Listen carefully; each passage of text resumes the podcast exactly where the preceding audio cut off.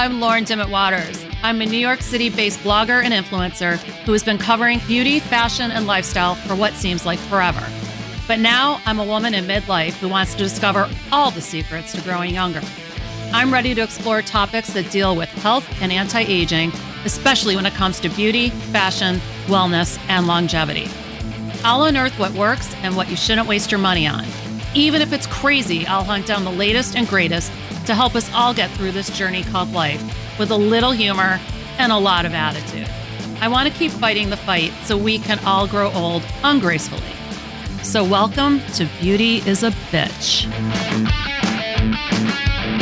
Hi, everybody. It's Lauren Dimet Waters with a new episode of Beauty is a Bitch. And guess what we're going to talk about today? Something that uh, I know my friends and I are talking a lot about right now, and that is COVID and COVID testing. So, my guest today is Kara Cannon, who is the Chief Commercial Officer for Enzo Biochem Inc. and is responsible for marketing, sales, manufacturing, and general management of operations at the company. She previously held executive positions at Pall Corporation, where she focused on commercial operations within the areas of diagnostics, biotechnology, and biosciences. She has extensive experience in the marketing and selling of innovative platforms for the diagnostic markets, as well as the development and execution of strategic plans for the growth and sustainability of diagnostic related businesses. How are you doing today? I'm doing great, Lauren. Thanks Yay. for having me. Well, I'm very happy to have you. This is sort of a, a subject that um, I, you know, I was trying to avoid, mm-hmm.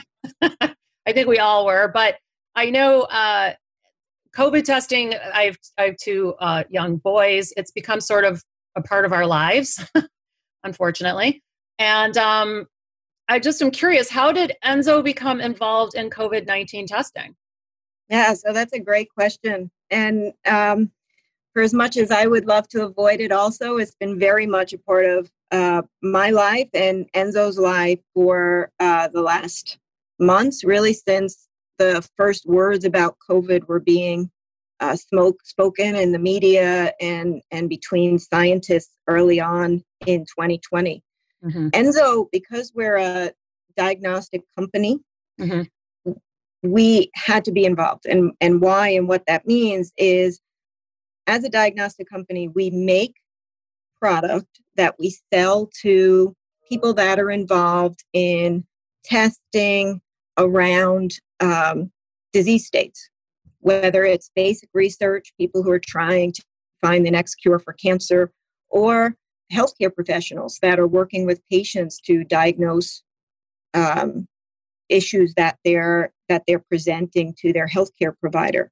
And as part of the things that we do, we manage a clinical diagnostic testing lab. So I'm sure everyone in your audience at some point of time has had to have blood work done. That mm-hmm. blood work has to go somewhere to get tested. And Enzo is one of the places it would go. So all day long, doctors are working with their patients and they're collecting different types of samples. Again, usually it's blood or or some sort of uh, swab that then in the later part of the day, we have people that are collecting up all of those samples and porting them into our lab. And our lab is located in the center of Long Island, where we're in Farmingdale, New York. And then all night long, we have people that are on site in our operations that are processing these samples and running the, the tests that the doctors are looking for. So we were already deeply involved in providing clinical testing to the tri state area. Uh-huh. And when um, people started talking about COVID, we looked at our group of scientists that we have in house who are already working on developing some other molecular tests. And we said, drop what you're doing mm-hmm. and figure out how you can use our technologies to test for COVID. Put aside everything else. And that's exactly what we did. And so by April of 2020, we were running COVID testing out of our lab, the molecular testing that you heard so much about over the uh, the last month, mm-hmm. and we did that by people coming actually on site to to our operations. We set up one of those. You saw a lot of these uh, party tents that weren't being used for parties anymore, right? Yep, so yep. a big white tent in our parking lot where people could drive up, get swabbed, and within a couple of days we would report back a positive or negative result to them. We then started expanding out into the community. You mentioned you have uh, kids a lot of schools were looking for ways to do testing on site at their um, at their school, and mm-hmm. so we have um, trained professionals that go on a regular basis to different schools that we've that we've set up partnerships with, and they do on-site swabbing. Those swabs come back again into our New York facility. We run the test, and within 48 hours, we give them back a result. So that's a little bit about how things have been progressing of late. We now, have a okay. No, I'm sorry. When now when you say that you were doing this this testing, you know, of children and going places, that's in New York, right? But were you running uh, uh, tests on uh, samples that were coming from all over the country, or are you just more New York based, or? So, so the majority of our testing is happening within the the Northeast. Okay. okay. And primarily the tri state area. Okay. That being said, we have some national partners. So uh-huh. we do get some samples from around the country, but most of our activity is, is happening in the Northeast.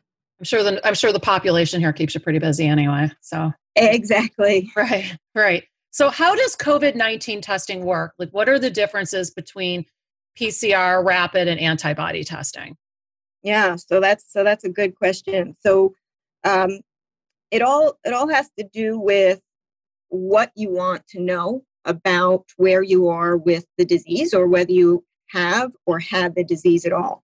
Mm-hmm. So so the one that we heard the most about early on was the PCR test. Some people called it the swab test, the molecular test. These were different ways they referred to it. And that is looking at the um, nucleic acids of the virus. All right. So nobody's used the term nucleic acid since uh, they were in some sort of high school biology class. I was just thinking that. right. but now everybody is back knowing nucleic acids, DNA, RNA. These are all words that have become part of our vernacular. Uh-huh. Um, but what that really means to to a scientist or the person running the test is if they see that a person is carrying the nucleic acid for the virus, it means that the, the virus is present and alive in that person. Oh, interesting. And so you have an active infection. And and so again, in the beginning, that was what people really were interested in. Am mm-hmm. am I a po- am I positive for the nucleic acids? Meaning, am I carrying the active virus? Mm-hmm. But but then over time, what starts to happen is your body starts to fight the um, invading virus, and and it starts to win out. And as it's fighting it, it creates antibodies. So here's mm-hmm. another word that we started to hear a lot more about. Yep. The antibodies are the things that your system creates in order to fight the virus. And and it does this for any virus. So if you have the flu, if you have anything that's a that's a viral infection, your body senses that there's something that's not supposed to be there and it starts creating these antibodies to fight it. So there's other tests that the lab will run that can take a blood sample and then tell you if you're carrying the antibodies against the the uh, COVID virus. Okay. And if you're carrying those antibodies, it means you likely were infected at some point. At you're some point, right. not infected anymore, but you were infected. And there seems to be a lot of confusion about the antibodies, whether they how long they last, do they mean you're you know you're not going to get it again? I mean, there's there seems to be so much confusion around antibodies. Can you maybe explain a little bit more? Help I can try to explain it, but I probably won't alleviate any of the confusion. Okay. okay. Noted. there's there's a lot of things we just don't know. Right. Right. We we we are learning as we go. Mm-hmm. I, I think one of the things that's really encouraging is is as time goes on, we're starting to see that this virus is not that unique. and so scientists and, and clinicians are able to use things they know about other similar types of viruses okay. to speculate on what will happen next or how things will progress over time. So even when it comes to antibodies, we we don't believe that someone's going to carry the antibodies forever. Right. And the question is, well, how long will you carry them? And it seems some people will carry them longer than others. And I can't tell you if that's days, weeks, or months. Right. And right. that's part of why people want to test for uh, test. They might want to test themselves to see if they're still carrying those antibodies to give themselves some comfort that if you have the antibodies, you're probably uh, more protected against the virus. But that being said, that's not even 100% because Correct. the other thing has mm-hmm. to do with, um, again, it seems to be very unique to a person on how they respond and how protected they are. And the other thing, which is a very long conversation, is what about all these variants that are out there? Right, which I'm going to ask in a, in a question coming up. So let's let's table that right now because we are going to talk about the variants in a second, if that's okay. Absolutely. Um, uh, but I think you know the thing the thing that I'm hearing are people like, oh, I have the antibodies, therefore you know I'm good or I'm better than you because I've got the anti, you know, not better than you, but I'm I'm more protected mm-hmm. than other yes. people because I have the antibodies. But in order to have the antibodies, it means you had COVID, correct? I mean, that's correct. Right. If you're if you have the antibodies, at some point you had that virus in your system. Even if you were one of these silent carriers, right. you you were exposed to the virus. Okay. So, um, how do COVID 19 variants differ from the original virus? Now, here, see, here we are. So, yes, so that seems to be the topic of conversation now because, you know, now it used to just be COVID and now there's variants. So, mm-hmm. can we, how do they differ from the original virus?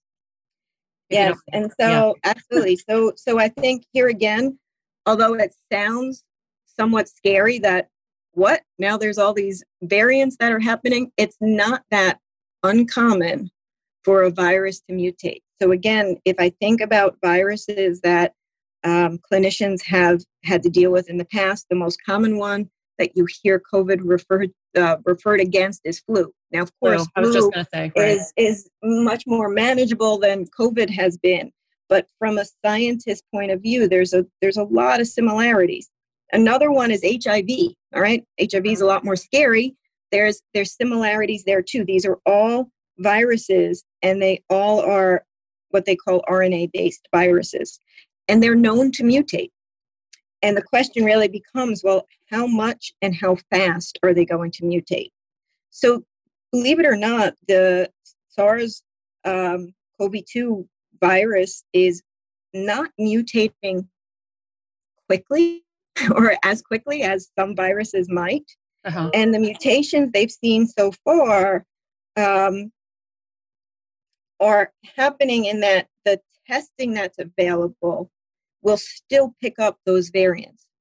So it is changing the virus a little bit. You hear about some being um, spread more easily or, or some um, having slightly different um, uh, well, I'm sorry, I'm losing they, my word.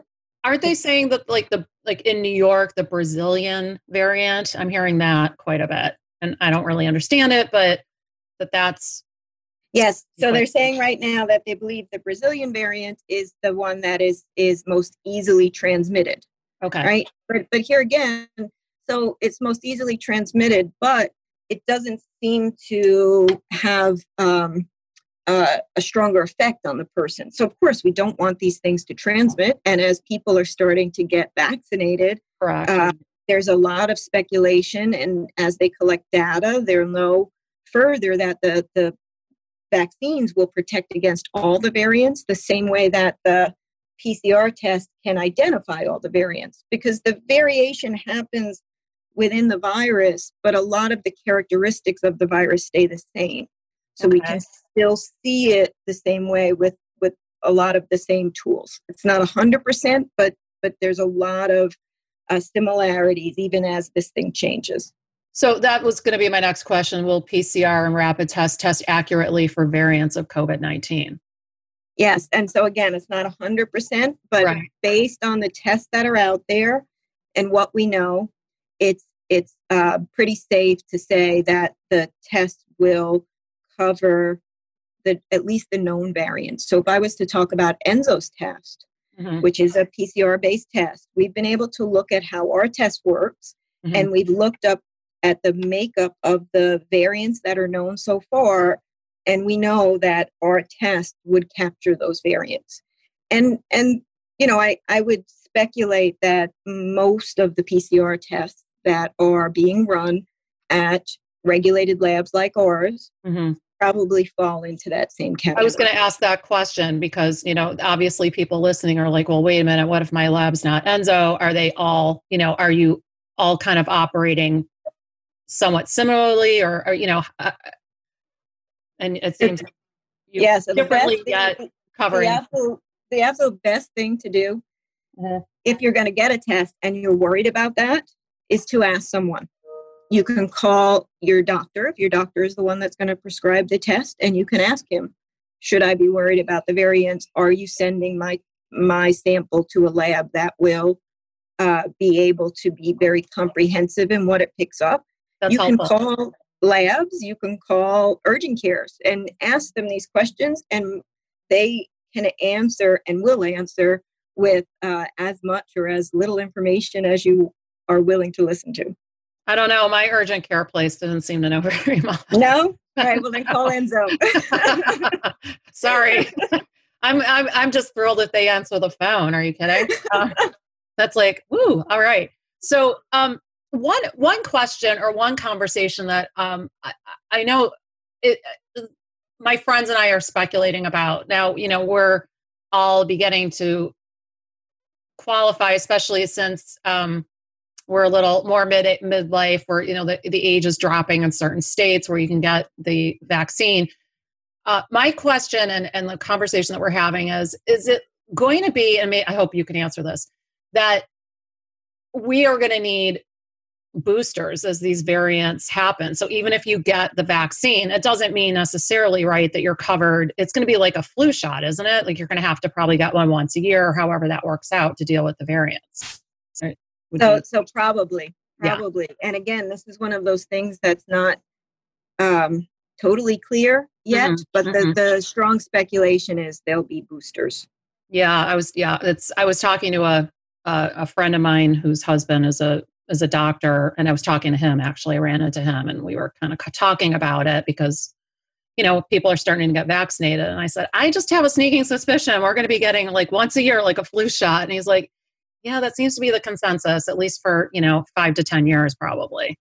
This isn't Right. going. It's not going away anytime The, soon. the, the, the good news there too, though, is that as it becomes um, just part of of what needs to happen, it'll be so much simpler for the medical community to dispense it. Right. So part of the problem we had was when this all started to happen, as everybody has talked about, there there was no vaccine nor an idea on how to make the vaccine, and you saw how quickly the uh, healthcare community was able to start to pull on information they had Mhm. from other areas to to move the vaccine forward as quickly Right. as possible. And then the next challenge was, great, now we have a vaccine. How are we going to get it out to right, millions right. of people? And and I think you know now you learn from all those things. And I think that if next season, if it's, it'll probably be somehow a seasonal thing, Yeah. that um, You'll you get it like your flu shot. somewhere. You'll Yeah. get it like exactly. like you can probably get it at your drugstore. You know, the, the thing that the thing that the same doctor and I were discussing, the the the one good thing, and not- not that there's anything good that you know can be said about this whole situation, but one of the the good thing is that you know it did. It's amazing how quickly these companies and and uh, the medical community and everybody were able to work to get this out. And so, you know, should something else come down the road, it's at least reassuring to know that they'll probably learn from this experience and be able to roll something out even quicker next time if something if something like this happens again. exactly and it, and it's it's um a story for another day but it's it's amazing to me when you think about all the things that had to come together not just the science aspect of it Yep. but the, the supply chain, the coordination, the, the, the amount of people and things that had to be evolved and that they were able to make this happen so quickly. It really is, again, it, it doesn't feel like a success story to any of us right now because it, wow. it was such a difficult year and it, it, there was so much we wished we had sooner. Right. But it could have been so much worse. It could have right. been so much longer. And I mm. think, you know, there's a lot of positive now that we hopefully will start to see as we move forward. Yeah, and God forbid, you know, something like this presents itself again. At least I think it will. I'm of the belief that we'll be able to roll it out even quicker than this last time because, you know, there's been processes set in place, and you know, exactly. I, I, I think it's pretty amazing. Yep. I, I'm saying that now as I'm like, you know, trying to get the vaccine myself. But um, why? My last question um, is why is continued testing so important for women in midlife? That is my audience, uh, even as vaccines become available. And and I think we started to touch on it a bit when you listen to the way you and I just spoke. There was a lot of qualifiers in the things that we said, and mm-hmm. every day we're learning more. Mm-hmm. But since there's still some unknowns, the way to to stay diligent is if you if you aren't feeling well if you feel like you might have some symptoms if you feel like you were near someone who ends up that they tested positive get checked. It's just safe. And and for the next year i think we've come so far.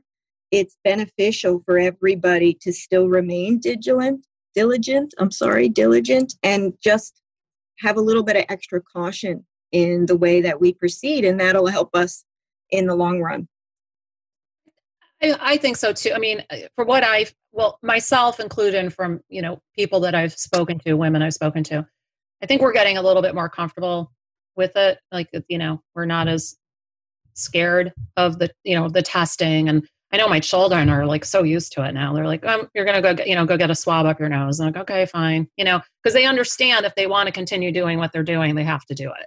You know what I mean? Yes. So, yes, so, and and it's gotten better. So right in the early days when they stuck that swab up your nose, it was way up. Oh, and- I know. Last summer, last summer, we yeah, it was brutal. It's yeah, but they did and, it. You know, they yeah. did. It. Yeah. And now, but now most places that do, do it, they go, um, they they go just a little bit up into into the nose. It's much more comfortable. It's not as scary. It's it's a much easier process now. Is it still I because I thought unless you felt it like in your brain, it wasn't a, a good swab. Like so that doesn't really matter because it does not matter. So there is oh. a proper way to take to take the swab, right? Okay. So if they if they go into your nose, they they have to sort of scrape the the inside of your nose to make uh-huh. sure that they get some um, some sample, right? That right. they're not just um, twirling it like a Q-tip. Nowhere. They have right, to actually right, scrape a little bit, but they don't have to go all the way up. What they've learned, and this is one of those things they learned over time, was initially they felt, well, okay, it's a it's a virus, it's a respiratory virus, it's like the flu. We'll use the same collection method as we do with the flu, and that's the one that goes up into your brain. Yeah. But then over time, they started so it feels, to see right. that right. um, that that they have a lot of data now to show that whether they collect mid nose or all the way up, they get the same um, uh, correlation in results. And so, why put people through that extra discomfort if you don't have to? And so, uh, most uh, people who are collecting now have switched to the mid nose uh, collection.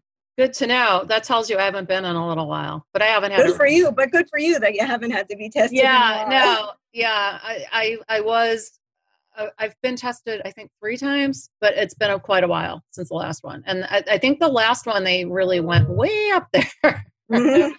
It was, or one of, I think maybe the second time I was like, the first time I said, "Well, this isn't so bad. I don't know what's everybody talking about." And then the second time I was like, "Whoa, whoa!" I felt it in my brain, up in my eyeballs. It was, it was, uh, you know but i think it's important and um uh, anything else you'd like to add like anything else you would like to say to my audience you know the, the, the only the only thing since you're giving the opportunity that i that i would love to mention is for your listeners that that might reside within the tri-state area uh-huh. in order to make life even simpler in addition to us doing the the testing collection mid nose is we've set up a, a website called go test me now. Oh, and you okay. can go to this website and you can request a test without having to first go to your doctor because in New York you need a prescription to get the to get the test. But you know it's it's uh, sometimes a hassle to go to the doctor's office especially with all the rules and regulations that are that are around now. So we set up this website where you can go online and request your test we've partnered with doctors who then quickly review the request and mm-hmm. process the test. And then you just receive an email that says, okay, you've been approved, go to this uh, testing center. And so, for example, we still have the one here in Farmingdale where you just drive up in your car, you get swabbed, and then you go online to get your results. So we've tried to simplify everything from start to finish, and that's that go test me now. Dot com or yes, okay. go test me now.com. Oh, that's that makes life a lot easier. Wish I'd known that months ago. Because uh, you know, running trying to find a place for testing that had them uh, for a while there was kind of crazy. And mm-hmm. and now the craziness, as I'm as I'm finding out, is trying to find where to get a vaccine. It seems to be the new the new one. But yes, but I'm glad we're there. I'm glad we're there. I'd rather be getting the vaccine than just getting tested and not being able to do anything about it. So I really thank you. This has been fascinating. Uh, I learned a lot. I also learned that I knew more than I thought I knew.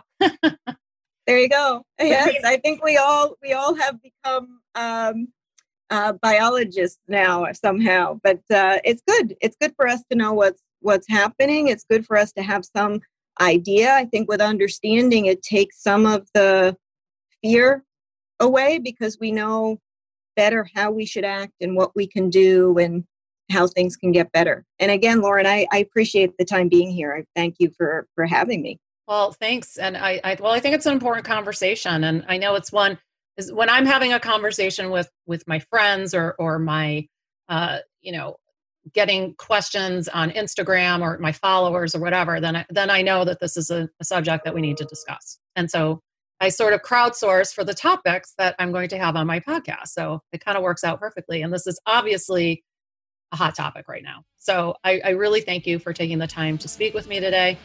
And um, okay, everyone, we're going to wrap it up. And if you've enjoyed this episode, please be sure to leave us a rating and review on Apple Podcasts. It helps us out a lot.